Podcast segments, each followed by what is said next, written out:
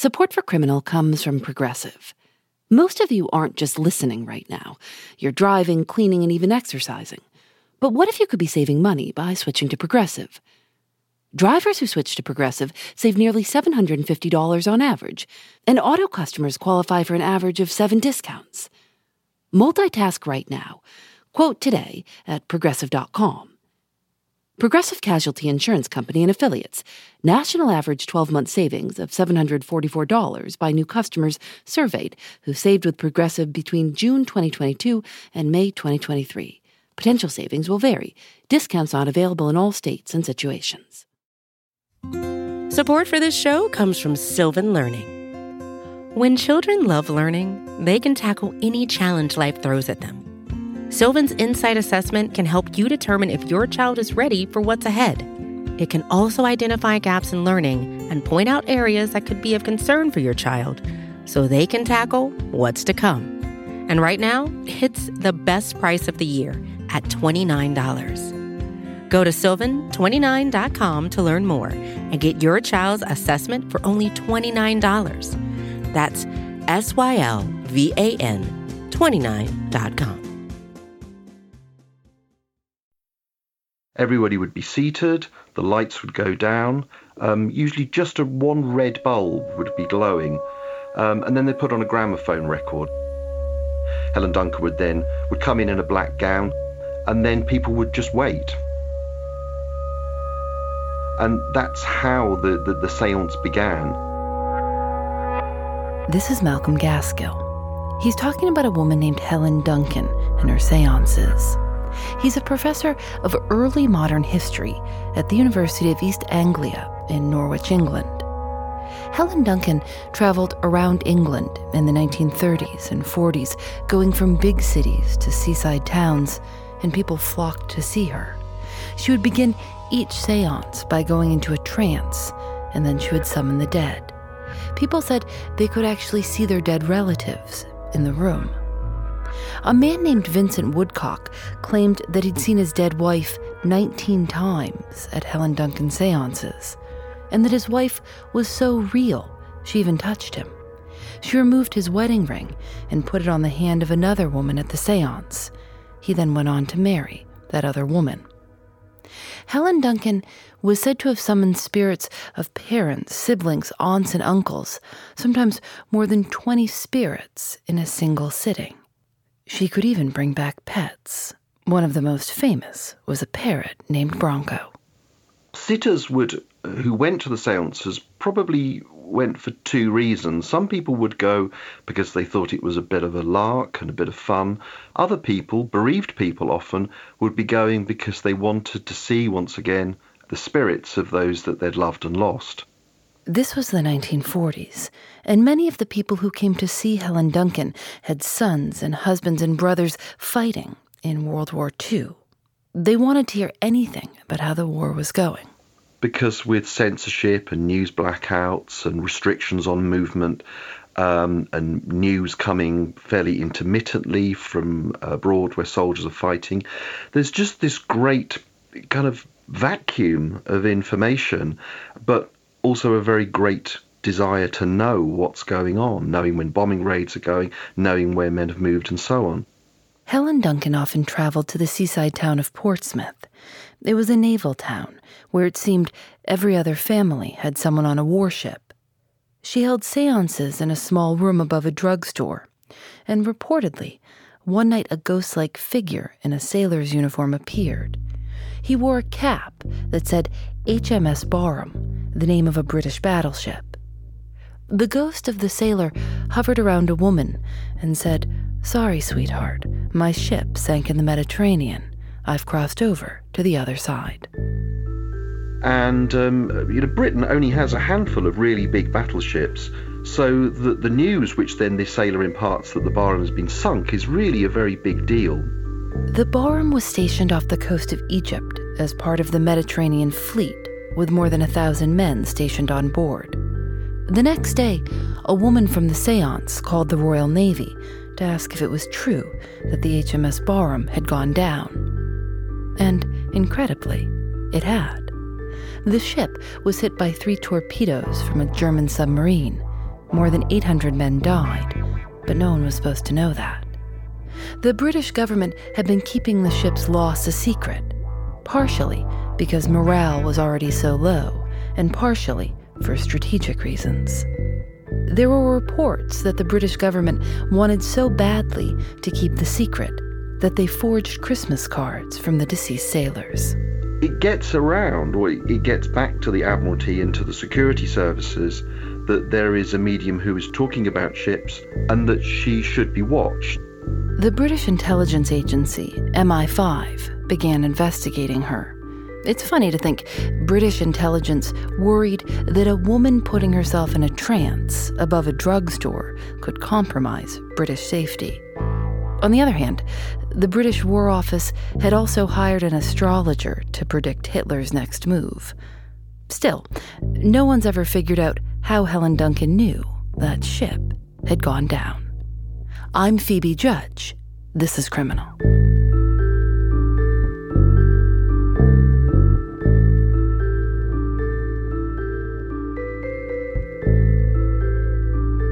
She was born in Callander, Scotland in 1897, and growing up, she bragged that she never needed to study in school.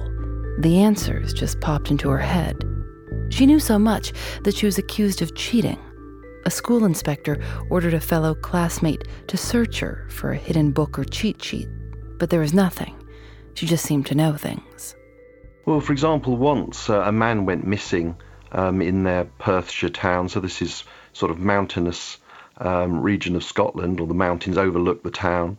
Um, and a man was went missing, and Helen, as a child, supposedly said that uh, uh, he'd been trapped in a snowdrift, and this, so the story goes, uh, turned out to be the case. She wrote, Strange sayings fell from my lips. I could not control my tongue. They said she was rather an unusual child, that she just wasn't quite like other children, um, and that she used to make these kind of predictions which rather spooked uh, other kids at school and worried her parents. Um, but it seemed that this skill within her, this uh, this desire to predict the future, um, couldn't really be contained. What happened next in her life? Well, um, she leaves school. She uh, gets a job at uh, Dundee Royal Infirmary, the town of Dundee. Um, and in 1916, she meets uh, a man called Henry Duncan. But it's said that, that when they meet each other, they feel that they've already met in their psychic dreams.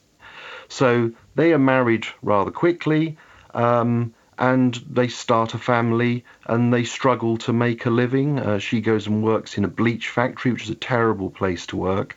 Um, and gradually, during this time, she starts to develop her psychic gifts. One night, Helen had a vision of her mother in law's coffin. Soon after, she saw her mother in law's hand tapping on her bedroom window. She recognized it because of the scars. Her mother in law gutted a lot of fish. The next morning, they learned she was dead. Henry documented the accuracy of Helen's visions, and she started to experiment.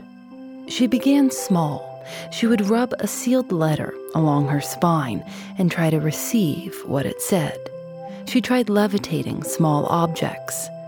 And then, one day, sitting with Henry and his friend, she slipped into a trance and began speaking in a deep voice that introduced itself as a Dr. Williams. After that, she and Henry began hosting seances in their house every Thursday. The thing about the seance is that it's it's it's a kind of strange mixture of genre. So that at one level it's like a small nonconformist congregational uh, church gathering, like a church service, and in another ways it's a bit like a vaudeville act or it's a, a music hall act where there's a bit of fun and there's a bit of music and sometimes the spirits will dance and then the mood changes and it becomes somber again. So that like any kind of variety show you need a master of ceremonies. In the tradition of spiritualism, mediums like Helen had their own guides. They were ghosts who helped the medium perform the seance, connecting the medium to the dead. So Helen would go into her trance, and her spirit guide, his name was Albert, would emerge. Sometimes people said they could see him, other times they just heard him. So he has this rather odd accent. It's sometimes Australian, it's sometimes kind of BBC posh English. Um, uh, it's you know, it's really rather uh, all over the place. Um, but Albert is the person who protects Mrs. Duncan because, of course, during the seance, the medium is in a trance. The medium is kind of unconscious. So that the, the, the spirit guide is presenting this to the audience, as it were. But she has another guide who is a little girl called Peggy, rather Shirley Temple like, who comes out and rather winsomely sings, um, sings Baa Baa Black Sheep typically. This seems like kind of a motley crew she got together up there, huh? Yeah, I think it's there's something for everyone at a séance. You know, there's a real kind of um, it's I say it's a mixture of fun um, with um, you know the, the deeply serious and often extremely emotional. One woman claimed she was visited by her son, who had died young, and that he was so real she could hug him. She was overwhelmed with gratitude. I'm a new woman, she told Helen. The spiritualist movement had begun a century before in the United States, in upstate New York, with two girls who were 11 and 14 years old the sisters, the Fox sisters, um, claimed to develop these skills of speaking to the dead. People said the Fox family had been bothered by thumps and knocking that followed the girls around the house. Neighbors came to listen. They heard it too. Someone got the idea to try to communicate with whatever was making the noise and got knocks in reply. The whole town got involved, and it was determined that the house was occupied by the spirit of a young man who'd been murdered there years before. Hair and bone fragments were found in the walls. After that, everyone wanted to meet the sisters. Eventually, they signed a contract with P.T. Barnum. And it, like other spiritualists and mediums subsequently, they divide opinion. Some people think that these pure, innocent children can't possibly be lying, and therefore they are actually contacting spirits. Others think it's just kids uh, mucking about. But of course, they're taken seriously enough that they are um, the, the, religion that they found, spiritualism. Um, you know, tra- travels across the Atlantic and, and into Europe and to Britain. Decades later, one of the Fox sisters confessed to a large audience that none of it was ever real. They'd fake those knocking sounds with a specific technique of cracking their own toes. Then she took off her shoe, put her foot up on the table, and demonstrated. But it didn't even matter. By this point, spiritualism was an international movement. People said they communicated with the dead by levitating, writing messages on chalkboards. And then there was Helen Duncan's specialty, materialization where the dead would appear. What tended to happen is that the curtains would open and that there would be some kind of um, white form would appear. Now, this is often said to be ectoplasm, this rather strange, flowing, sinuous substance, um, which came out of the medium's body, spiritualists said, and which was then used in order to clothe the spirits of the dead so that the living could see them. I'm a little confused by this ectoplasm. Some people said that it would uh, it would typically pour out of the mouth, sometimes of the nose of the medium. It was a sort of a, it's it, it, it's its own stuff. Some people called it a kind of sticky plasma. It was glowing. It's like a kind of a, it's just. well, some people said it was a, it was a, the stuff of life. You know, it was a it was a biological substance, but it was plastic and it flowed, and that the spirits, when they Helen Duncan managed to channel them back to Earth, were invisible, and that somehow that this stuff would clothe the spirits so that they could be seen. Um, I interviewed somebody once who said who had been to Helen Duncan's seance and was utterly convinced by it, who said that the ectoplasm flowed out and formed a kind of puddle, and that out of this puddle that this form of her friend just rose up from the ground upwards until it became a kind of statue. Unlike other spiritualists, Helen was producing something that could be tested, something physical. Organizations asked her to come to London. They wanted to study her, and they were willing to pay her for her time. Scientists have an eye on mediums because they feel that this is an untapped dimension of physics. That if only that they can reproduce the phenomena of the seance in the laboratory, somebody will get a Nobel Prize. In 1931, Helen agreed to be tested at the London Spiritualist Association and then by the National Laboratory of Psychical Research. This is rather a grand title for what was really just a one man show, and that one man was a psychical researcher called Harry Price. And Harry Price is rather a curious figure because he's he's very skeptical of most of the evidence, but I think sort of deep down is a believer because he spends an awful lot of time and actually a lot of money trying to discover the truth of mediumship. But because he can't, that actually what he's really doing is most of the time debunking it. Harry Price observed Helen at five seances in his lab. He took flash photographs of the ectoplasm and enlarged the images to see where it was coming from and what it was made of. So, as soon as Helen Duncan starts being tested uh, in the laboratory, it quickly transpires that she's using a number of tricks in order to achieve the uh, spectacular effects at her seances. Uh, the, the, the dominant trick really is uh, regurgitation. So the swallowing of cheesecloth, some other kind of gauzy cloth, um, of uh, lavatory paper, uh, blotting paper, egg white, sometimes all mixed together and swallowed and somehow regurgitated. But there's a there's a, a more innocent, if that's the right word, kind of trick, which is just to manipulate one's image in a dark room. So um, that you've got these dark curtains around the cabinet, and it it's it can be demonstrated that if you're wearing light clothing or you're draped in some kind of white material, just by adjusting the width of these curtains, that you know one can look either large or thin, or sometimes by crouching down small or tall, and that, that in a very dark room, especially when people are in rather a suggestible mood, um, this can look quite good, I think. So it's a it's a form of stage trickery. Um, it's an illusion that will make you look small or make you look big. Sometimes Helen Duncan just has bits of cloth that she jiggles around. I, I met somebody once, psychic researcher, who said he could see cheesecloth just hanging on a coat hanger. Um, she also cuts pictures out of magazines. Um, she also has rubber gloves that she blows up. What would she blow up the gloves for? Um, to, to put a hand out so that it seemed like a hand was reaching out from the beyond. Harry Price went public about the cheesecloth. He published a report called Regurgitation and the Duncan Mediumship. Newspapers all over picked up the story.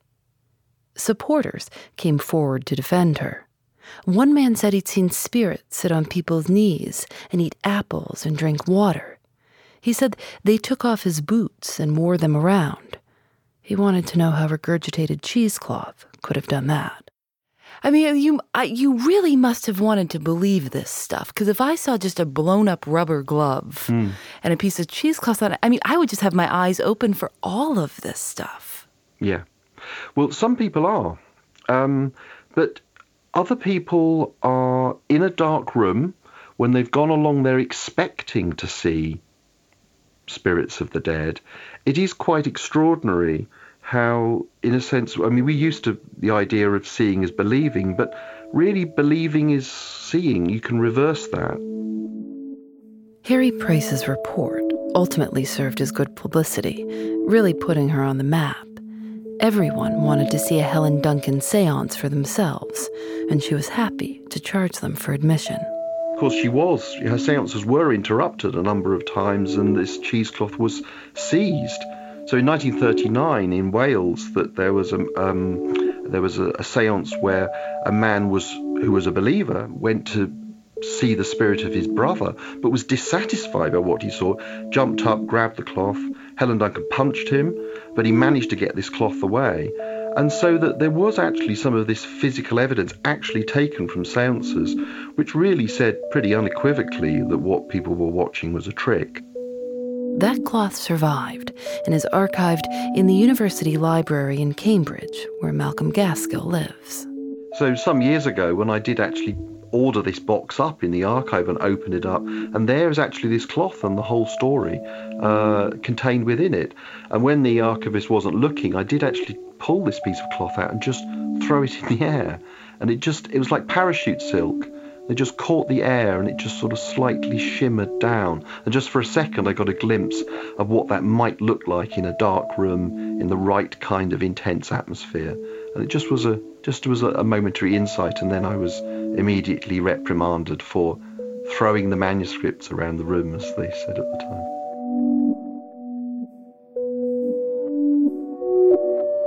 Um, but she always said, well, you know, this was this was some sometimes I had to do this because people's expectations were so great, and I couldn't always summon the energy and the power and the ectoplasm in order to give people what they wanted. So I kind of had to because I didn't want to disappoint my loyal following.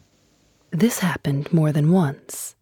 At another seance, a woman grabbed at Helen's spirit guide, Peggy, and snatched the figure out of the air. When everyone looked closely at what the woman had in her hand, it turned out to be women's underwear. The police were called, and Helen was arrested for fraud. So, she was already a controversial figure by 1941, when the Royal Navy got that phone call asking if the HMS Barham had gone down. They start to watch her. She starts to be followed. There is information gathered about what she's doing and what she's saying. Um, and then this all reaches ahead uh, in the run up to the Normandy landings in the early part of 1944 when she gives another seance at which a naval lieutenant is very, very unhappy. Thanks to Progressive for their support. While you're listening to the show, maybe you're also doing something else driving, dishes, folding laundry. I listen when I go on walks. If you're not currently driving a car, you could also be getting an auto quote from Progressive Insurance. Save money right now from your phone. Drivers who switch to Progressive save nearly $750 on average, and auto customers qualify for an average of seven discounts. Discounts for having multiple vehicles on your policy, being a homeowner, and more. Progressive will be with you 24 7, 365 days a year, so you're protected no matter what. You can get a quote for your car insurance at progressive.com to join over the 28 million drivers who trust Progressive. Progressive Casualty Insurance Company and Affiliates. National average 12 month savings of $744 by new customers surveyed who saved with Progressive between June 2022 and May 2023. Potential savings will vary. Discounts not available in all states and situations.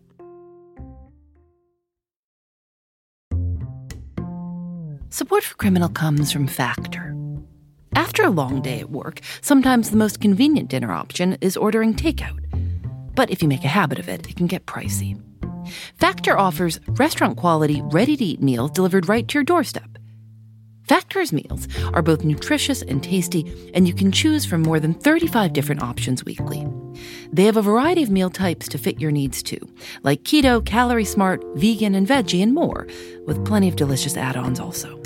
I've tried Factor meals myself. Lately, I've enjoyed their shredded chicken taco bowl and Thai roasted vegetable green curry. You can get as much or as little as you need by choosing 6 to 18 meals per week. You can also pause or reschedule your deliveries anytime. Head to factormeals.com slash Phoebe50 and use code Phoebe50 to get 50% off your first box, plus 20% off your next box. That's code Phoebe50 at factormeals.com slash Phoebe50 to get 50% off your first box plus 20% off your next box while your subscription is active.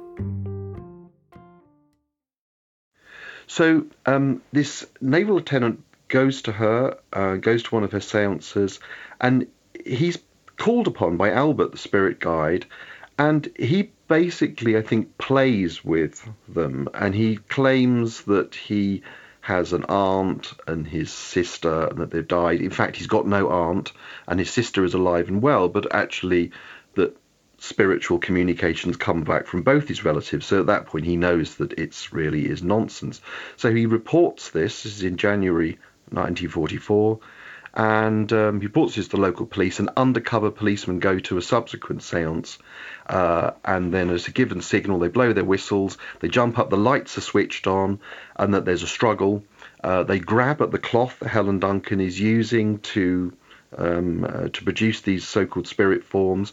Um, one of her um, followers, helpers, manages to grab the cloth back, but in all the kerfuffle with furniture flying and so on, um, Helen Duncan is arrested uh, and taken into custody. Normally, a fraud like this would be charged under something called the Vagrancy Act. She'd get a fine and a slap on the wrist. That's what happened last time. But this time, Helen was charged with something unusual. They use a very old act, the Witchcraft Act of 1735. Now, this was an act which was introduced in order to end the period of witch hunting of the 16th and 17th centuries, but the terms of the 1735 Witchcraft Act, particularly Section 4, um, are that it is illegal to attempt or pretend to conjure the spirits of the dead. Helen's defense attorney claimed to have 300 witnesses prepared to testify that she was absolutely genuine. The trial is really rather extraordinary event. It is a cause célèbre. You've got to imagine that by this point in time that that Britain is really tired of the war. You know, it's there isn't much fun, there isn't much entertainment. It's a drab and colourless um, environment in London. So to have something as kind of exciting and bizarre as this attracts an awful lot of public attention. So a lot of people queue up trying to get into the Central Criminal Courts, the Old Bailey, and the press have a field day. Winston Churchill was very annoyed and didn't understand why this was happening while bombs were being dropped on London. He wanted to know why the court was wasting time on what he called obsolete tomfoolery course, Churchill is um, really exposing the fact that it does seem a bit bizarre that there is a witch trial, as everybody wants to call it, um, being held in you know bomb-damaged, war-torn London at this absolutely pivotal moment in World War II. The prosecutor was an MI5 officer and barrister named John Maude. He read from Harry Price's report and showed Price's photographs from the seances. He also, in a pretty theatrical move, pulled out a long piece of cheesecloth and waved it around. He had everyone laughing, and in the end, he won. Helen was convicted and sentenced to nine months in prison. She was the last person to be imprisoned for violation of the Witchcraft Act. But the judge made it clear the issue was not whether genuine manifestations of the dead were possible. He said the court didn't deal in such abstract questions. For him, it was a case of plain dishonesty. Helen's followers believed she was charged under the Witchcraft Act because it carried a heavier sentence, including jail time. Sending her to jail was a way to make sure she didn't spill any more military secrets, just in case she actually did know things she shouldn't. She served her time and swore to never perform another seance. But, of course, she did. In 1956, one of her seances was raided. The lights were suddenly flipped on, and Helen fainted. But they decide that actually she's too ill to prosecute, and by that point, she's by December 1956, she is bedridden, and really, um, uh, she's really dying. Um, and then she dies. Um, but instantly mediums up and down the country say that the spirit of Helen Duncan has come back to them. So this is the thing about spiritualism: nobody dies really, um, and it's reported that Helen Duncan is, you know, again commenting on her innocence, coming from the spirit worlds, preaching messages of love and so on, and therefore vindicating herself in spirit in a way that could never actually really properly be done on earth. And, um, uh, you know, ever since Helen Duncan was convicted, there have been those who would seek to clear her name. I must have been about 12, and my mom, we were in the store, and the National Enquirer, that mag- the magazine, I don't know if there was a picture of my grandmother, but my mom picked it up. She bought it and she said, if you ever want to know what happened to your grandma, it's right here. And I've still got that article. This is Margaret Hahn. She was 18 months old when her grandmother, Helen Duncan, died. I mean, we were brought up that my grandmother had a gift from God. My dad was a uh, probably one of the biggest skeptics around, and he he uh, he ended up sitting with my grandmother because his first wife had passed away, and uh, she would materialize. He could see her, he could talk to her, he could touch her, and that's actually how my dad met my mom was by going to um, seances with with my grandmother. She was genuine. I have no doubt in my mind. And, uh, you know, an innocent woman was put into jail. It just fascinated me that um, the 1735 Act, Witchcraft Act should be brought in in 1944 to prosecute a case when the Witchcraft Act really wasn't applicable. Graham Hewitt is a former lawyer working with Helen's granddaughter to get a pardon for Helen.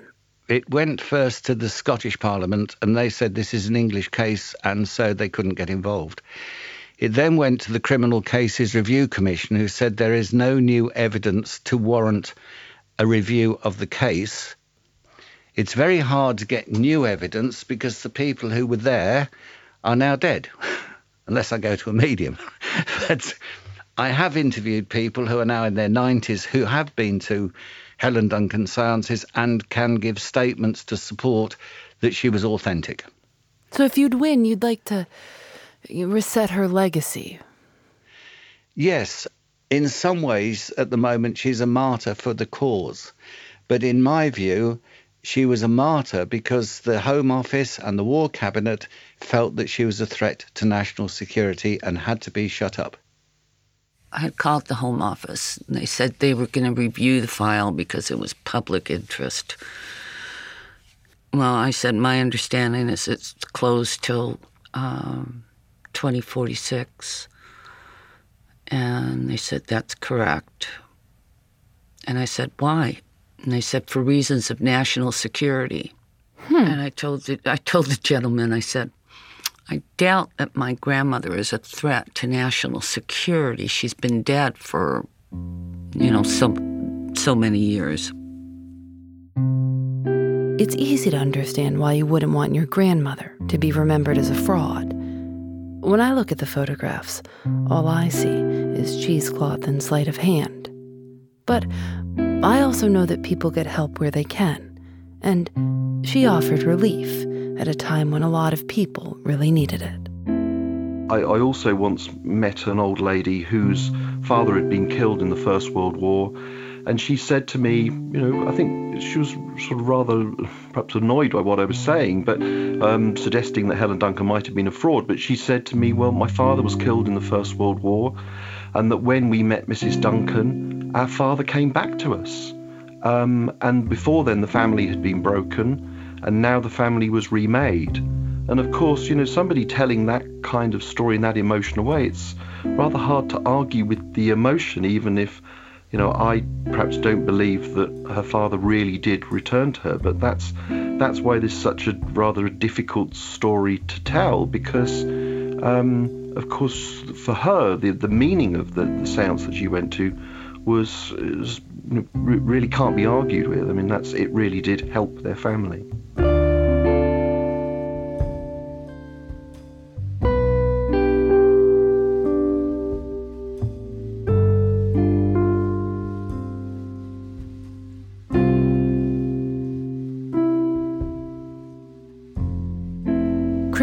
Produced by Lauren Spohr, Nadia Wilson, and me.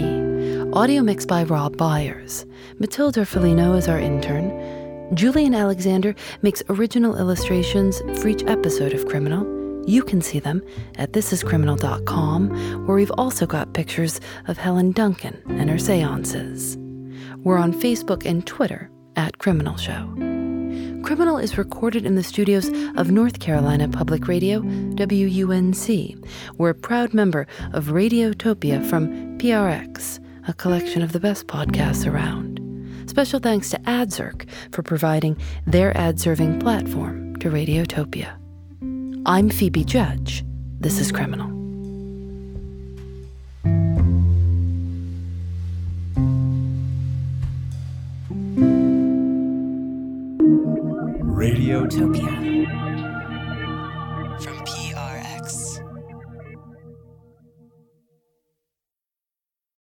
Thanks to Progressive for their support.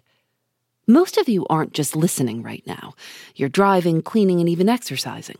But what if you could be saving money by switching to Progressive? Drivers who switch to Progressive save nearly $750 on average, and auto customers qualify for an average of seven discounts. Multitask right now.